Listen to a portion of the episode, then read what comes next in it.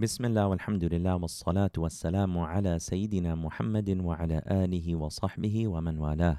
Imam al-Nawawi's Riyad al-Salihin is an immensely blessed hadith collection that has been cherished by Muslims for over seven centuries.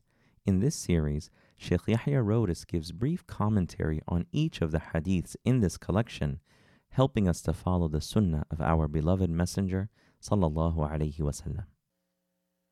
بسم الله الرحمن الرحيم. الحمد لله والصلاة والسلام على رسول الله وعلى آله وصحبه ومن والاه من كتاب رياض الصالحين لسيدنا الإمام النووي رحمه الله تعالى ونفعنا بعلومه في الدارين. آمين.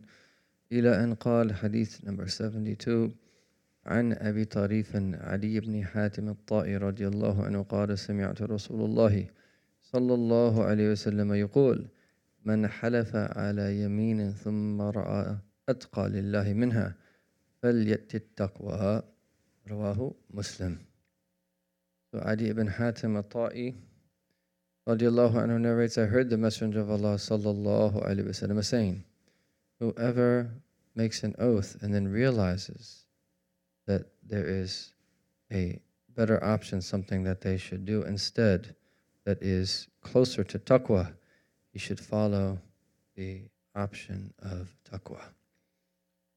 So what this means is is that sometimes people will swear an oath.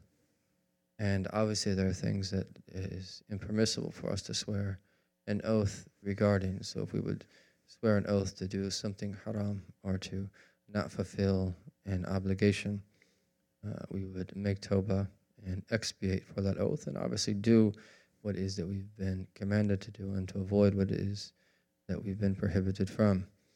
Um, and then if we make an oath to not do something recommended or to that avoids to do something that is makruh, disliked, it's recommended that we follow the path of taqwa, that we repent for making an oath like that, expiate, and then do that very thing, or avoid that thing if it was makruh.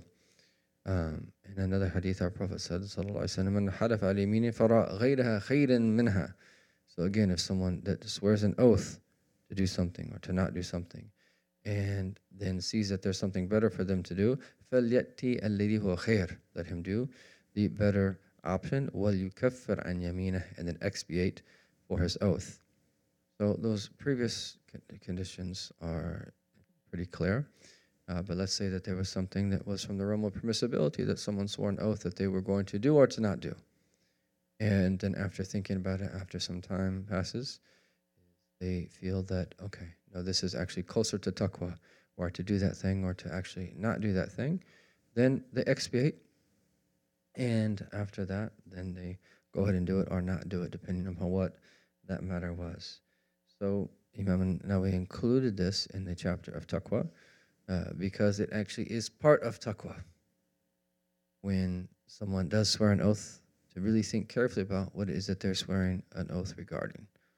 And they mentioned about some of the great imams, including Imam Shafi, is that said that I've never sworn an oath, sadiqan or kadiban, that let alone sworn an oath for something that is not true, they've never even that sworn an oath over something that was actually true. And so when you learn about the wow or the bat or the t or the tat in grammar, you know, all the different ways of that making oaths, um, it doesn't mean that we should just take that on and just start swearing by Allah. The name of Allah is Mu'azzam. Great. And if someone is going to swear an oath by Allah, we should be very, very careful to make sure that first and foremost that it's true, to make sure that first and foremost that it's we're not swearing oath about something that we really should be doing or really should be avoiding in either its two means of either prohibition dislikeness or something that is an obligation or recommended uh, but we should really think carefully about what it is that we are saying and um, if there's a need for emphasis then it's from the realm of what is permissible but the name of allah is great and we don't want to that just use it for that any old reason so this is the guidance of our Prophet sallallahu alaihi wasallam. Let him that follow the option that is closer to taqwa. May Allah ta'ala make his people, make us all people of taqwa. And then in hadith number 73, عن أبي أمامة الصدي بن عجلان الباهلي رضي الله عنه قال سمعت رسول الله صلى الله عليه وسلم يخطب في حجة الوداع فقال اتقوا الله وصلوا خمسكم وصوموا شهركم وأدوا زكاة أموالكم وأطيعوا أمراءكم تدخلوا جنة ربكم رواه الترمذي في آخر كتاب الصلاة وقال حديث حسن صحيح Abu Umama Sudai ibn Ajlan al-Bahili narrates that I heard the Messenger of Allah sallallahu alayhi wasallam delivering a sermon during the farewell pilgrimage. He said, have taqwa of Allah and pray your five prayers and fast your month. Literally what he says, Sumu shahrukum, which means the month of Ramadan. Fast your month and um, pay your pay the zakat of, on your wealth and obey your leaders, and you will enter into paradise, into the paradise of your Lord. So uh, this companion, uh, Adi ibn Hatim al-Ta'i, was one of the beloved companions to the Messenger of Allah sallallahu alaihi wasallam. He was originally a Christian and became Muslim, and as I said, hasuna islamahu, that he was a good practicing Muslim, as all the companions, mashallah, tabarak ta'ala, uh, reached the highest degrees of closest to Allah subhanahu wa ta'ala. Uh, but he became, he came, uh, it was part of a delegation in the ninth year of the Hijrah that came to the Prophet sallallahu alayhi wa And the Prophet sallallahu alayhi wa used to honor him. And when he used to come into his with Kana said, Yukurimuhu إِذَا دَخَلَ would Whenever he come to visit the Prophet ﷺ, he would honor him. And uh, Ibn Allan mentioned a, couple of beautiful things uh, about this great Sahabi in that it's narrated that he said, ما دخل علي وقت الصلاة إلا وأنا مشتاق إليها. Never did a prayer time enter except that I was longing for the prayer. At the companions of the Messenger of Allah. ما دخل علي وقت صلاة. Never did a prayer time enter. Whether it was Fajr, whether it was Isha, whether it was Dhuhr, whatever prayer, whether he was traveling, whether he was at home, uh, whether he was tired, whether he had slept well. إِلَّا وَأَنَا مُشْتَاقٌ إِلَيْهَا Save that I was longing for it. Wahaka, this is how we should be. As soon as the prayer time enters, that we should be longing for it. I remember seeing Murabit al-Hajj, rahimahullah, subhanallah. Feel this, even though he wouldn't necessarily say it, you could feel it that this was his state. Is it is when the prayer time entered, there was just khalas. It was the first, the only prayer that they would postpone in Mauritania, which was sunnah to postpone, what's called the tabrid, was Salat al Dhuhr. And they, during the intense heat, they would postpone it a little bit uh, in order the, for the intensity of the heat to go down, which is sunnah. And so they only did it for a sunnah reason. Other than that, they prayed all the prayers in the first part of the time. And he did this for how many years? 70, 80 years of his life, subhanAllah. Imagine every single prayer. You've never postponed a prayer in your life. And the true people of Allah, subhanAllah, have never even missed prayer in jama'ah, in congregation during their life. I believe it was Habib Muhammad Haddad who said this to Sayyid Hamam, if I'm not mistaken.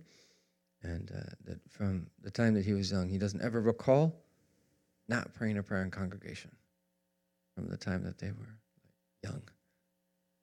That's why they turned out to be great imams, because they make their deen the priority in their life, and that's how we should be. The most important thing of all is deen. Your goal in life is to get close to Allah. Everything is second to that, including your career, including your that worldly education, including all these other things. Doesn't mean that we don't have that as a part of our life, but that's what's important and everything else is secondary. Not that, okay, I have all this other stuff and I'm going to have a little bit of deen. And unfortunately, we live in a time where it's almost as like parents uh, want their kids not to have too much deen because they think too much deen is going to distract them from their career and their dunya and all these other types of things. Deen is deen. And then we everything else is a part of the deen. We don't see it as separate. But everything is that we do, we should uh, doing it to draw near to Allah subhanahu wa ta'ala. So then there's another story he mentions. He says, وَكَانَ يَفُتْ لِلنَّمَلْ الْخُبْزِ Right? Fet to is to like take pieces of bread and to that put them down for the ants. So he would take pieces of bread, take little pieces of bread, and he would give them to the ants.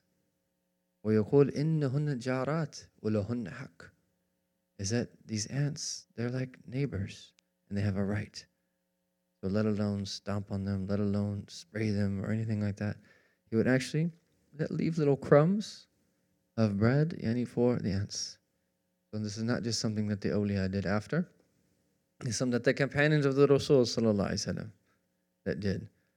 And they saw that every living thing other than things that harm you as having a haq, as having a right. So imagine being that in tune, whereas normally we just, you know, brush them away. And when they're in tune with these are living creatures, subhanAllah. They're like neighbors. Right. So they take little pieces of bread and. So if we implement this at home, we have to do it secretly so that no one knows.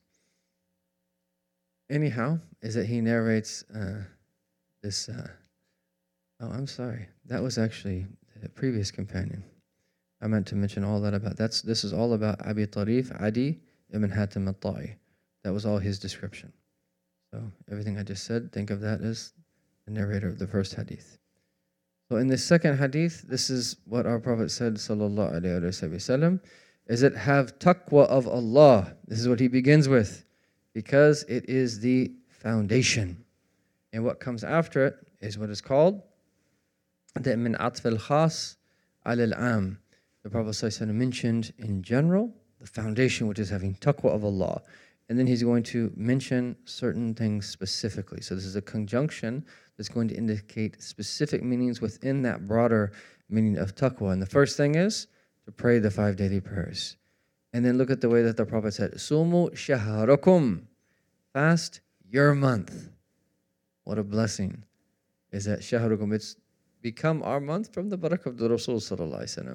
And what he meant by this is the Shahr Ramadan, the month of Ramadan, and that he uh, affiliated to his ummah because of the outpour of the divine mercy that they his ummah receives in this blessed month.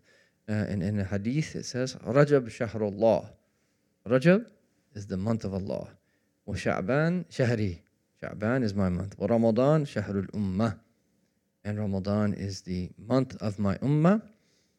And then he says that pay the zakat of your wealth.